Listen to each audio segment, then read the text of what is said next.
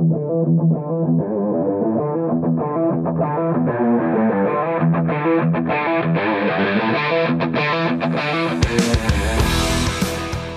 to the Automotive Diagnostic Podcast. We're going to explore ways to sharpen our diagnostic skills, find learning resources, and hear from experts in the automotive field. Hey, what's up, automotive world? This is the Automotive Diagnostic Podcast. My name is Sean Tipping.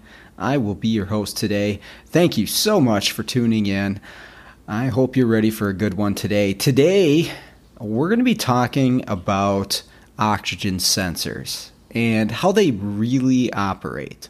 Specifically, narrowband oxygen sensors, but eh, heck, to understand wideband sensors, uh, you kind of have to understand how narrowband sensors work. You know, you got to w- learn to uh, crawl before you can run. And it's actually a more complex sensor than you think. Kind of a unique sensor on the vehicle. And we still see narrowband sensors in a lot of vehicles today, whether it be upstream, downstream of the catalytic converter, or both. Even on modern vehicles, they're still out there, even though widebands have taken over. Joining me today to help me explain how these sensors actually work is John Gillespie and John is a CTI instructor. He is a shop owner and he's just an overall wealth of knowledge. So I'm I feel very excited to have him on the podcast here today uh, to help me illustrate how these sensors really truly work. Uh, because for a long, long time, most of my actual technician career, I didn't really understand how these sensors worked, what they were actually doing. Eh, does that mean I couldn't diagnose and fix them? Uh, I, I figured it out, but I think as technicians, I think as diagnosticians, we really crave understanding how a sensor works, how any component works. We want to know all the intricate details. And in certain situations, understanding that, having that knowledge, is actually going to help us fix the vehicle, make the right call, diagnose the problem. So, with that being said, I'd like to welcome John to the show. Very excited to have him here today. Let's get into the interview. All right. Well, hello, John. How are you doing today? I'm doing real good, Sean. How's it going? Uh, I'm doing great. Uh, I'm uh, really happy. Uh, thank you for coming on and talking with me today. I really appreciate it. That's that's fine. I've actually done live radio in the past, so I'm I'm really kind of used to doing this kind of stuff. Oh, really? Yeah, I, have done a, a, couple live radio shows through the years, and uh, it, it's interesting doing that. It's it's a form of advertising, but it, it does help get a lot of information out to the, the public who wouldn't otherwise have access to the things that we really deal with day in and day out. that's awesome. Well, hey, for anybody that's listening, um, would you care just to share a little, little bit about yourself? You know, your roles and your experience. Well, I've been a technician over 40 years. So you can tell by the gray hair and the lack of hair. Uh, I started out in the dealer world. I went from Ford dealer to a GM dealer about 82 and about 88 i finally moved into the aftermarket the independent world because i wanted to be self-employed. And i knew i needed to get a lot of training a lot of experience before i opened my own doors. Well that finally started to happen in 93 and then by 1998 i was i had my own shop. You know so that was a goal that we worked our way through and my wife and i ran it all by ourselves i turned every bolt i've never had employees uh, I didn't want to be somebody else's boss. I wanted to be a technician, but working for somebody else wasn't working. And I'm sure there's a lot of technicians out there who've been in the same condition. Now, being a shop owner isn't for everybody. You know, you to do both, you're working really hard, you're putting in a lot of hours. And of course, with the technology advancing the way it was, you can imagine here I am trying to work eye level uh, with the dealerships and then I've got other shops around me who aren't, who have more employees, and they're kind of dominating the market as far as how much work that they could turn and what they could price it at. At one point, I had 17 scan tools in my arsenal, 11 of which were OE. in wow. order to do what I was doing. So I kind of carved myself a niche in that respect. And I was active on the International Auto Technicians Network. So a lot of people are going to be familiar with the IATN. And I always made my opinions known, whether they were appreciated or not. It was going to be an individual taste, but I would put them out there. And one day I'm at work, just casual day, hustling, not busy enough to really make all the money we want, but busy enough that it was hard to do much of anything else. And the phone rings, and it's Chris Chesney from CTI. And he asked me if I would be interested in trying to teach a class. Well, I'm willing to try anything. And, you know, I can tell you firsthand, it hasn't all been good. You know, there were some times that I wish I could have done a better job than we did. But like everything else, you try to improve, you study, you work at it.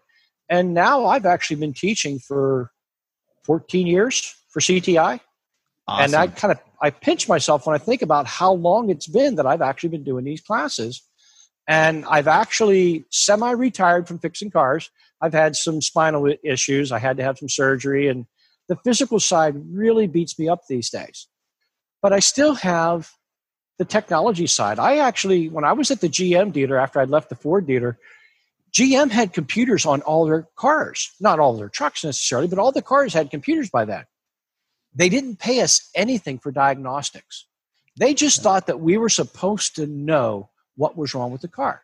Well, of course we didn't. It was this, just the same then as it is now. You have to spend the time to figure the cars out. So again, like I say, I was struggling to make money, and of course that's Western Pennsylvania. The steel mills are all shutting down. We're going into a pretty serious recession, and I kind of decided I was going to quit working on cars I was going to study electronics and then learn how to work on computers. Well, there's uh, a university. It's called the Cleveland Institute of Electronics. It's you do it by at home, and you do the courses one at a time, and you've technically technically got an instructor that you are filling everything out. You're studying yourself. You do the tests. You mail them in and you get your grades and you got somebody that you can pick up and you can phone you can talk to once in a while if you got something you don't understand but you really teach yourself electronics. In six months i actually completed the entire first year of the associate's degree in digital electronics engineering. Wow. With a pretty good grade point average. I got better at diagnosing cars oh, because I, I knew electronics and especially computerized electronics at a completely different level now, you know, built my own oscilloscope and things like that as part of doing the classes. So, you know, the training gave me an edge that today every technician really needs to have. And you'll see that as we do some of the, you know, like this podcast, and maybe if we do one or two others, I rely heavily on that education that I got 30 years ago, 35 years ago now. You know, it's time has really flown by. Yeah, it's it's always that limitation uh, for a lot of technicians when we get to the computer, uh, you know, to the board level. Uh, you know, well, what do we what do we do? What's inside of there? What's going on? And uh, you know, it's not always included on a wiring diagram or in a description operation. So I, I can imagine that's uh, you know invaluable doing this sort of work. Yeah, and and now you know we've met each other through that Facebook group that I run, and of course I'm a member of a bunch of other groups. Um, I call it automotive technicians in training because, first of all, you never stop learning. I've been doing this more than 40 years now, and walking up to something I've never seen before is normal. I can remember being a technician at GM dealership, and one time, you know, had something that I didn't know what was going on with it. I had to get the books out. And I'll remember the service manager is coming by and he's like, I can't pay you to learn how to work on that car. You're a master technician. You're supposed to know that he was wrong. He was wrong then, and it would really be wrong now for somebody to say that. You know, so part of a diagnostic routine means that we need to be able to get a, a baseline on the vehicle, get the code description, you know, the code number description, go to service information, find out how did the computer run that test. Because that's what a trouble code is. It doesn't tell you what parts bad, it tells you what tests failed. Well, now you got to figure out how you can test the exact same way that the computer did. which of course is going to lead us right into the oxygen sensors, which is what we're going to be talking about today, is what exactly is an oxygen sensor? How does it work? And then once you understand that, when you have a trouble code for one, well, now you can figure out how to manipulate what's in front of you and prove why did the computer decide that it thinks that that sensor is bad? Is it really bad, or is something else actually going on? And this all builds. And you're going to see we're going to just do the same routines all over again. It's just the actual tests will be different.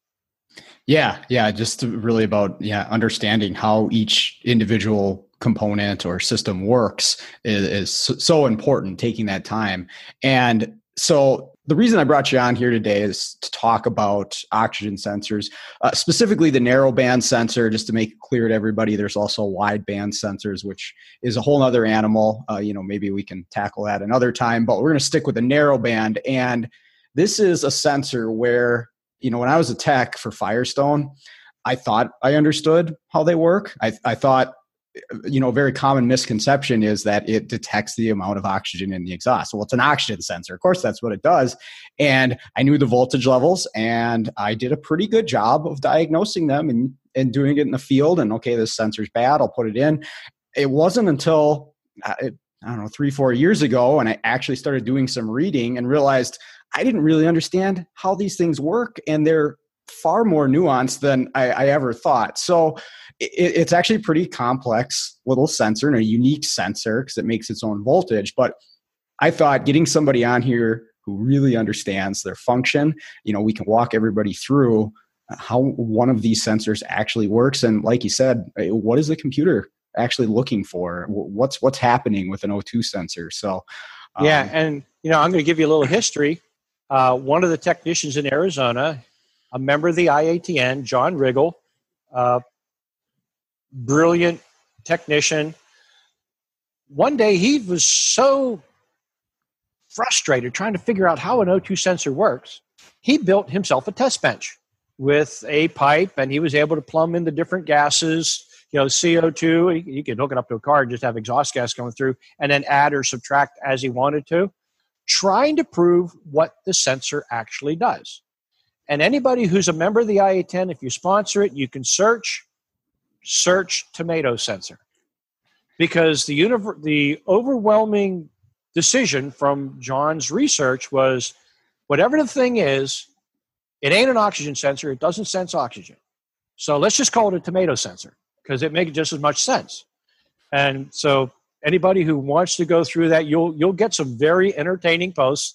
And of course, in any setting, you know, we are pretty defensive about what we know, learn and what we know. Um, our trade has a habit of bullying each other, and you know, we've got kind of got to have that ego that supports us. You know, you're not going to tell me how that works. You know, we have to admit to ourselves that we don't know something to sit down and try to learn it. And and I learned how an O2 sensor works exactly as you described. And I'm like, I've done this for 20 years now. What are you telling me that it doesn't work that way? Well, it, it doesn't work that way. and yet we've all been there. We've all had to go through that, oh, moment. And hopefully we can help share some of these little tricks. But by now, everybody who's watching the podcast knows I'm telling you, an oxygen sensor does not sense oxygen. It really doesn't. Now, I've got a reference, and I'm sure everybody knows somebody that wears hearing aids. You know, I got some hearing loss after all my years. I wear hearing aids. And one of the interesting things about a hearing aid, I got to replace the batteries all the time. They come with that little piece of tape on them. You first look at that little piece of tape, you think, well, that's so you can hold on to it. No, there's three little holes under there. And when you take that piece of tape off, you expose that battery to atmosphere. The okay. battery absorbs oxygen from the atmosphere, and that's what makes it turn on. Interesting. Gee, what did I just describe? An O2 yeah. sensor. Right. Because where does it get its oxygen in order to make it turn on? From the atmosphere, not from the exhaust. So here we are, and I'm going to describe this. And, and if you join my Facebook page, uh, I've got a couple threads on this. And by the way, we're going to be doing live classes online. Uh, Tim Iezzi and I are teamed up through CarQuest Technical Institute, CTI, and we're going to be doing the Scan Tool Academy classes, the series. So some of the things that I'm going to be describing now are directly related to, and in some cases, you could say from those training classes. So when you get a chance, you're going to see some links so that you can go to CTI online. That'll be C T I O N L I N E, one word. You can Google it, and you'll be able to find the follow the links, find them to the virtual training classes. Uh, people who are members of the CTI already can join in automatically. You've you've actually got credits that you can use to attend the classes, and in with the coming weeks, people who aren't members of our training regions are going to have the ability to join in and then pick and choose whatever classes they want to attend. So over the next couple months, you know, I'm giving you a pretty good teaser right now, but believe me, there's way more to it than what we're going to cover in a one hour seminar. Yeah, and I'm going to uh, include all the links in the show notes. So if anybody's interested, you can just go in there, click on it, and look into this. But I strongly encourage uh, everybody listening, uh, if you want more information on this uh, sort of thing, uh, make sure you to check this out because they've they've got great uh, classes and great instructors. And yeah, we've got 40 some instructors, and I can tell you that there's over 100 classes that I can present. So that's a lot of material that's available. And there obviously there's other sources of information and training. There is no bad training out there. Get as much as you can because let's face it you never stop learning in this career. Okay so let's talk about the tomato sensor. All right. Because that because that's a fair name for it because again it does not sense oxygen.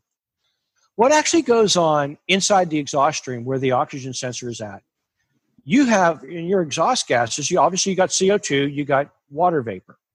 But then you've also got oxygen that wasn't used in the combustion process. You're going to have unburned fuel, hydrocarbons, and you're going to have carbon monoxide. So inside the exhaust, that oxygen sensor, that ceramic device, actually acts like a little catalytic converter. And when combustibles, hydrocarbon or carbon monoxide, come in contact with it, if there is oxygen in the exhaust, it really acts like a little catalytic converter. It catalyzes it and it doesn't do anything. End of story right there. Now, as greater levels of combustibles come into contact with the sensor, you end up not having enough oxygen in the exhaust to deal with it. The sensor, by design, actually absorbs oxygen from the atmosphere uh, sometimes it does it right through the insulation of the wire. Uh, sometimes you'll see a little tiny hole in the body of the, the above the ceramic portion of the sensor. That's where it gets its reference oxygen. In under heat and into the properties of the sensor, it takes the oxygen molecules, breaks them apart into ions. These oxygen ions can actually migrate through the body of the sensor and catalyze any combustibles that come into contact with the ceramic portion of the sensor inside the exhaust. As those oxygen ions move through the sensor, that creates the voltage. So that's why when you're looking at that O2 sensor voltage, if you don't need ambient oxygen, you see zero volts or close to it as you need more and more ambient oxygen to catalyze the combustibles that come into contact with the sensor, you keep seeing a higher and higher voltage. Now, traditionally, we look at that bias voltage level, that 0.450 volts, about a half of a volt, and we say that that is our switching point. One of the interesting things about our narrowband sensor is that if you are leaner than stoichiometric air fuel ratio, you get a low voltage. Now, a narrowband sensor isn't linear, and in some training information, they would tell you that once you go lean, you know, the sensor switches low, the voltage goes down. And if you go leaner, you cannot really see how lean you went. And there is some truth to that. Now, the voltage will go down to 0.3, 0.2, and if you go leaner, it will go lower but it's not linear. You can't look at it and say, though, that was X percent leaner. So you got, you just have to get used to that, that it has its switch point, and you go lean, you go low, you go rich, you go high. You get richer, you can get higher, but you can't, again, you can't look at it and say that was how much richer. So just be comfortable with that part of how the sensor actually works. So is that making sense so far?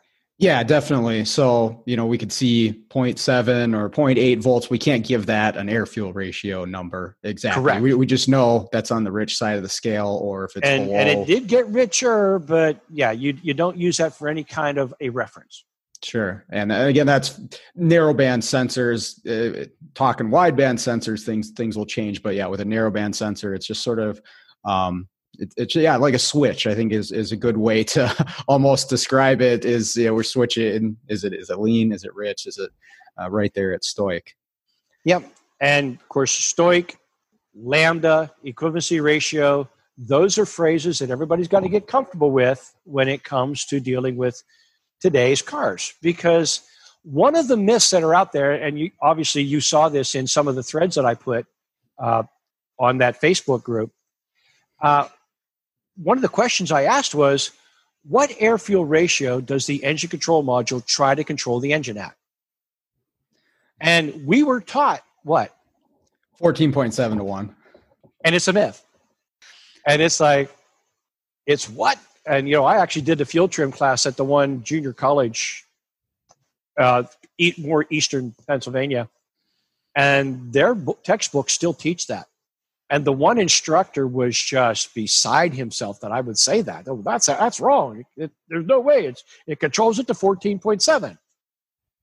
Um, pure gasoline, the stoichiometric air fuel ratio would be 14.65, so 14.7. We're going to call that close enough do we get pure gasoline out of the pumps? Uh, not quite. yeah, what do we get? Careful, got to be PC here. Uh, so what do we get? Well, E10, yeah, E15. Yeah, I've seen E20, E25, E. Who knows what it is? It's something more than 50. And the stoichiometric air fuel ratio for whatever fuel's in the tank is different for every one of them.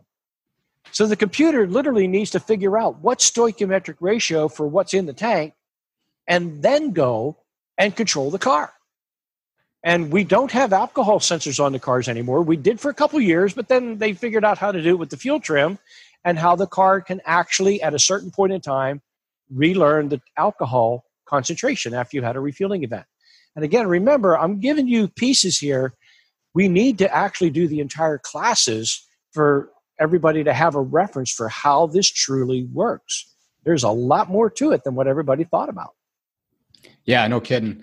Um, so going back to you know the sensor, and we're saying that there's a catalytic reaction, you know, happening inside the exhaust on the surface of the uh, oxygen sensor. That we have combustible gases, hydrocarbons, carbon monoxide, reacting with oxygen on the surface of that that oxygen sensor. So would you say there has to be those combustible gases there in the first place for the O2 sensor to do anything? Absolutely. Without the combustibles, it doesn't do anything. And that was one of the things that when I talk about John Riggle and he was trying to test it, because you'd have people say, well, partial pressure or this or concentration. Well, he was changing all different kinds of oxygen and carbon dioxide, and the sensor does nothing it needs combustibles to start to produce a voltage. And that's one of the biggest things about it that you look at and say, well, wait a minute, it's it's not oxygen. It's right. reacting to combustibles. And one of the little things that I did on that Facebook group is I, I put a little question up. I, I said, picture you've got an O2 sensor in an exhaust stream. So it's putting out a given voltage, and there's a certain amount of oxygen making it past the sensor if I put a little port into that exhaust stream above that sensor and I start adding propane, fuel, what would you expect the sensor to do? So I'm not changing the oxygen concentration, it's staying fixed, but I'm going to add a combustible. What do you think the sensor is going to do? I'd, I'd expect the voltage to rise. And that's exactly what it does. So did it react to oxygen or did it react to the fuel? Yeah, it's the it's the fuel, the the combustible materials, and that, that was that was a big eye opener for me because uh, yeah, why do we call it an oxygen sensor uh, if that's how it's actually working? Um, but I mean, that really changes your thought process on you know what this sensor's doing um, and, and, how it's reacting to different problems, even in the engine. I know misfires can misfires. differently. You'll you'll see a lot of different trains of thought and some of the stuff works and sometimes you'll get a car and it doesn't work. When you have a misfire you get a lot more oxygen into the exhaust. Now the question is did you get fuel with it? Because sometimes we're going to shut an injector off and you're not getting fuel. Now meanwhile you've got other cylinders that are providing fuel and the computer's looking at that O2 sensor output and it's going to try to move the fuel trims to make that sensor voltage move, which means those are all getting too much fuel. Because you got all this extra oxygen. One of the nightmares is if you're getting raw fuel into the exhaust from the misfire and that long chain hydrocarbon comes in contact with that sensor, it doesn't matter how much oxygen's in the exhaust. The sensor can't handle it. And it's going to use ambient oxygen to help catalyze that fuel, which means the voltage is going up, not down. It thinks it's rich, not lean, but it's real erratic. It'll you'll get O2 sensors that'll be moving really rapidly in a misfire. And I'll go back into the 90s. You know, we're IATN people. We're teaching each other. We're figuring this stuff out because nobody's ever taught this. And we're putting an oscilloscope on the O2 sensor because the scan tools weren't fast enough to show us the data. And we get a car that has a misfire, and you would see the hashing on that O2 sensor from the misfire. So I could actually, in the 90s, I could take a V8 engine, look at both O2 sensors on the scope, and I could tell which side the, the misfire was on because of the noise that we would get on the O2 sensor. Uh, by the way, has anybody tried to troubleshoot a P219A trouble code for a cylinder air fuel ratio imbalance. That's fun because yeah. we got cars out there that don't tell you whether the cylinder is richer or leaner. It doesn't tell you which cylinder it is. And guess what? We can use the oscilloscope, put an overlay off of the O2 sensor waveform, synchronized to a particular cylinder on the engine, and figure out which cylinder is richer or leaner by the noise. Man, I love scopes. They're so cool. what did we do without them before we had these toys? Um, I'll get an older car that, you know, I can remember how we figured cars out in the 80s. And let's face it, we saw the same things a lot. There were a lot of stuff that was new to us and it would always drive us crazy. But eventually we got to the point we kept seeing the same things. So the diagnostics wasn't as involved as it is today. It still needed to be done right and it needed more you know discipline than what we were doing but nobody was paying for it so who was going to spend the time but now i get one of the older cars in here and i'm going to hook up my toys i'm going to hook up my picoscope and what whatever my decision is as far as my diagnostic routine is going to be when i walk right into the same answer that we would have gotten through other routines years ago and I'll just like shake my head. How the heck did we do this without these tools? You know, yeah. there was a lot of guesswork, experienced guesswork, but it, it really wasn't as disciplined as what it needs to be today. Yeah, you reach a certain point where, like you say, you got to make a call on something, and maybe you're ninety percent sure. But yeah, with that with that scope or with some of these other tools, uh, that can help us get that 99.9% sure, you know. yeah, you're, st- you're always going to have that one car that no matter how much you studied and practice, it's like, what is this thing doing? And you'll struggle to figure out a way to manipulate something to give you a way to look at it from a different angle. And, it, those cars are out there. Uh, somebody else has probably fought it at some point in time. And, you know, probably one of the biggest mistakes technicians make is, you know, hey, I'm going to jump onto Identifix and go find the answer. And let's say they find the answer. What did they really learn? Did they actually learn how to diagnose the next one? Or did they just, okay, I'm going to change that part again? And what right. if that doesn't fix it? And now they didn't practice the diagnostics. Now you can see that just getting that silver bullet answer is actually a trap because you're not practicing hooking the tool up, using the scope, developing a diagnostic game plan. All real critical points that we should be rehearsing. Every single simple repair is an opportunity to practice for when we get that one that's going to teach us something we didn't really want to know that day. Yeah, exactly. Yeah, you get your process down. You know your test. You know what to see. Uh, yeah, and you and you do that consistently. Then when you have that problem car, that issue with whatever, it, it stands out. Like, oh, okay. Well, this this is this now is simple because I've I've done my process so many. Yeah, times. and you just keyed it right there. You don't even recognize when you approach that car that would have driven you nuts because you're so disciplined, you got your routine down pat, and you just go right through it. You go straight to the answer, you fix it, and you move on. And meanwhile, it was a legitimate trap car, but your process carries you through. And this is built over years. It's built learning the tools, it's built getting beat up.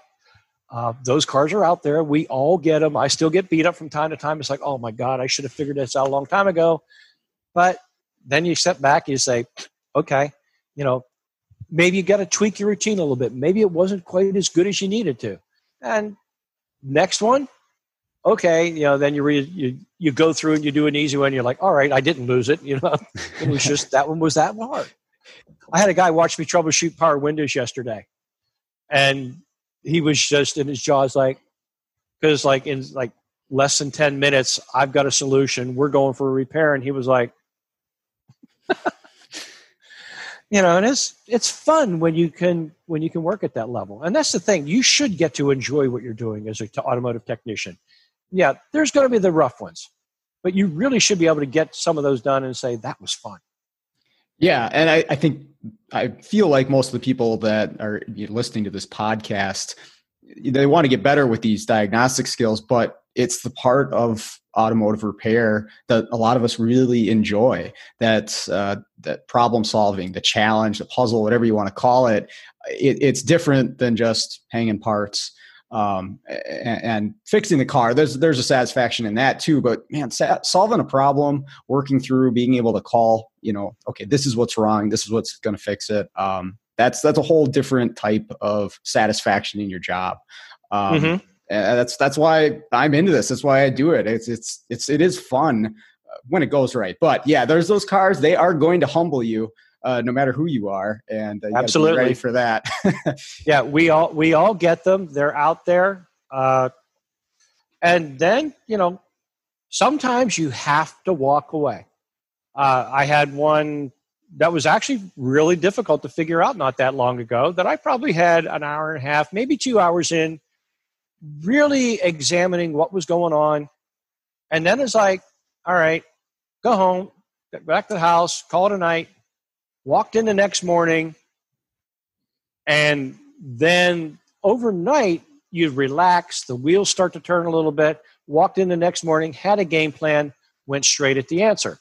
But you know, I probably would have figured it out the night before, but who knows how many hours I would have actually spent you know and yeah, that's not fun you got to have that other car that you can go to that you can walk away when i was running my shop uh, i didn't actually have one of my favorite devices before i had my shop you know i did a lot of alignments uh, a lot of people everyone always today they think of me for a lot of high tech stuff but i fixed cars for 40 years i've got thousands of alignments under my belt and back in the day I would be working. I'd have a car that I was having trouble figuring out.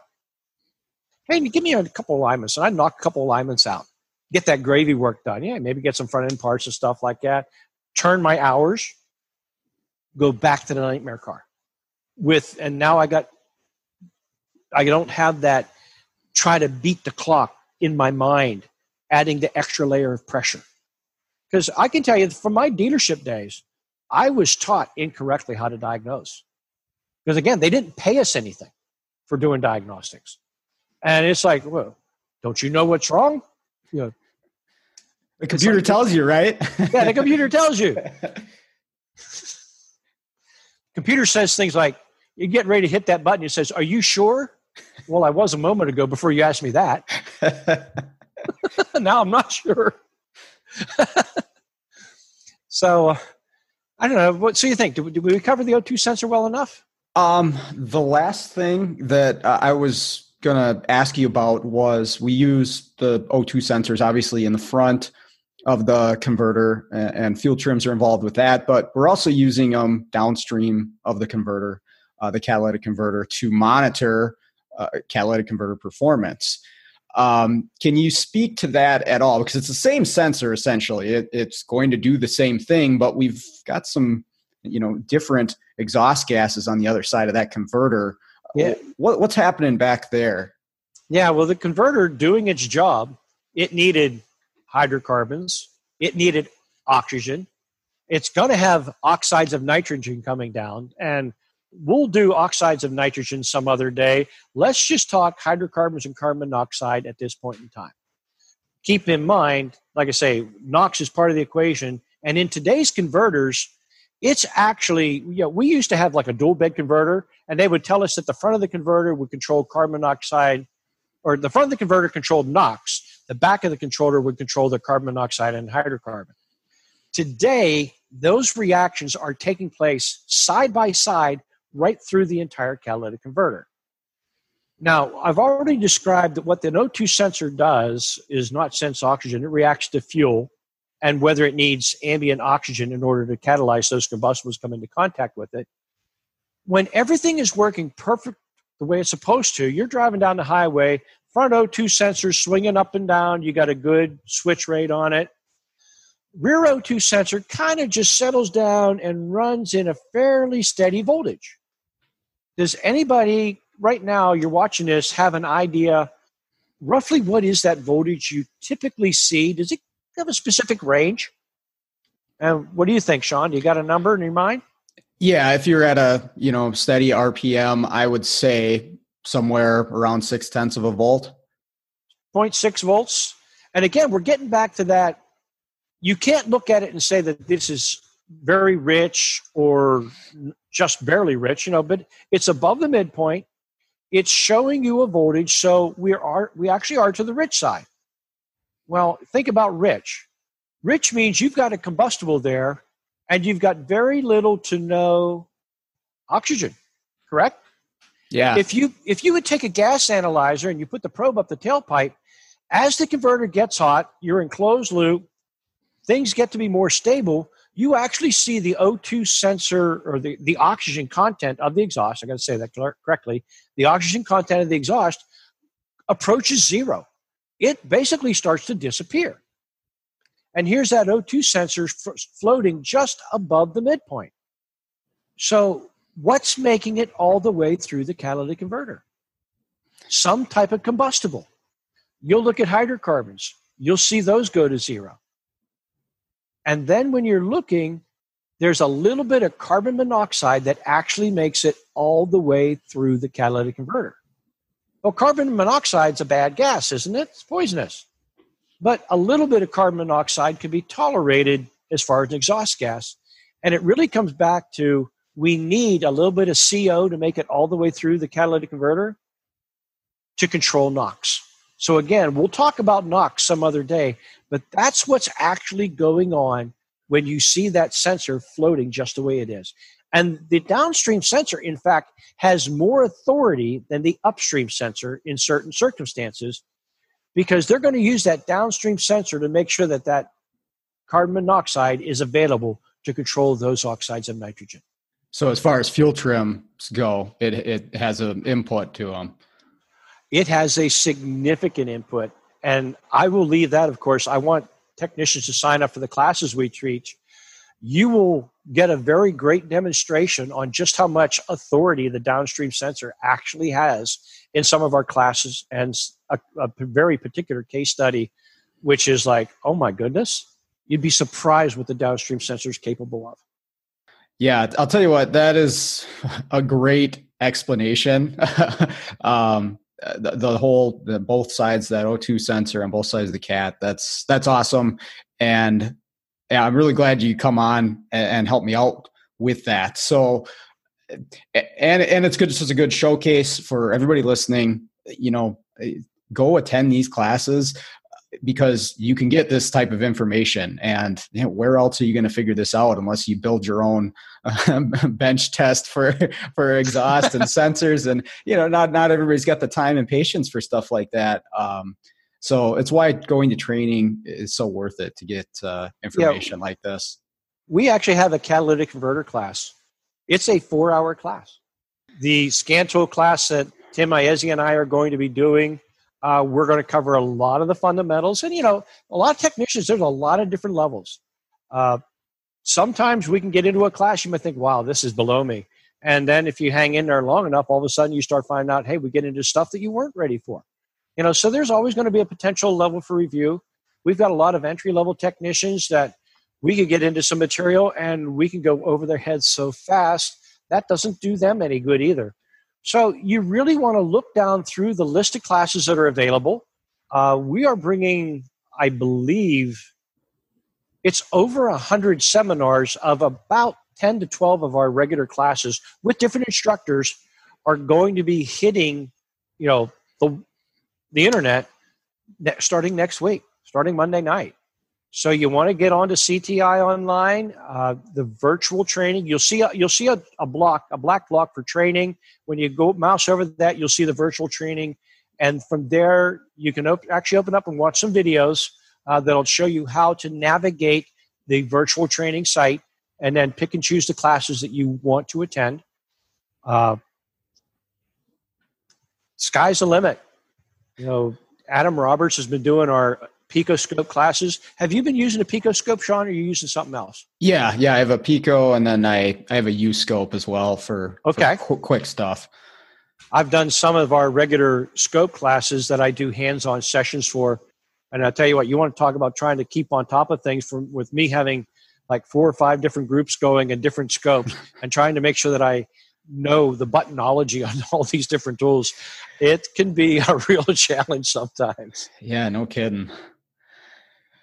Well, that's awesome. Um, unless, uh, I guess, unless you have anything else to add, uh, I just like to give you a huge thank you for coming on with me today and spending some of your time here.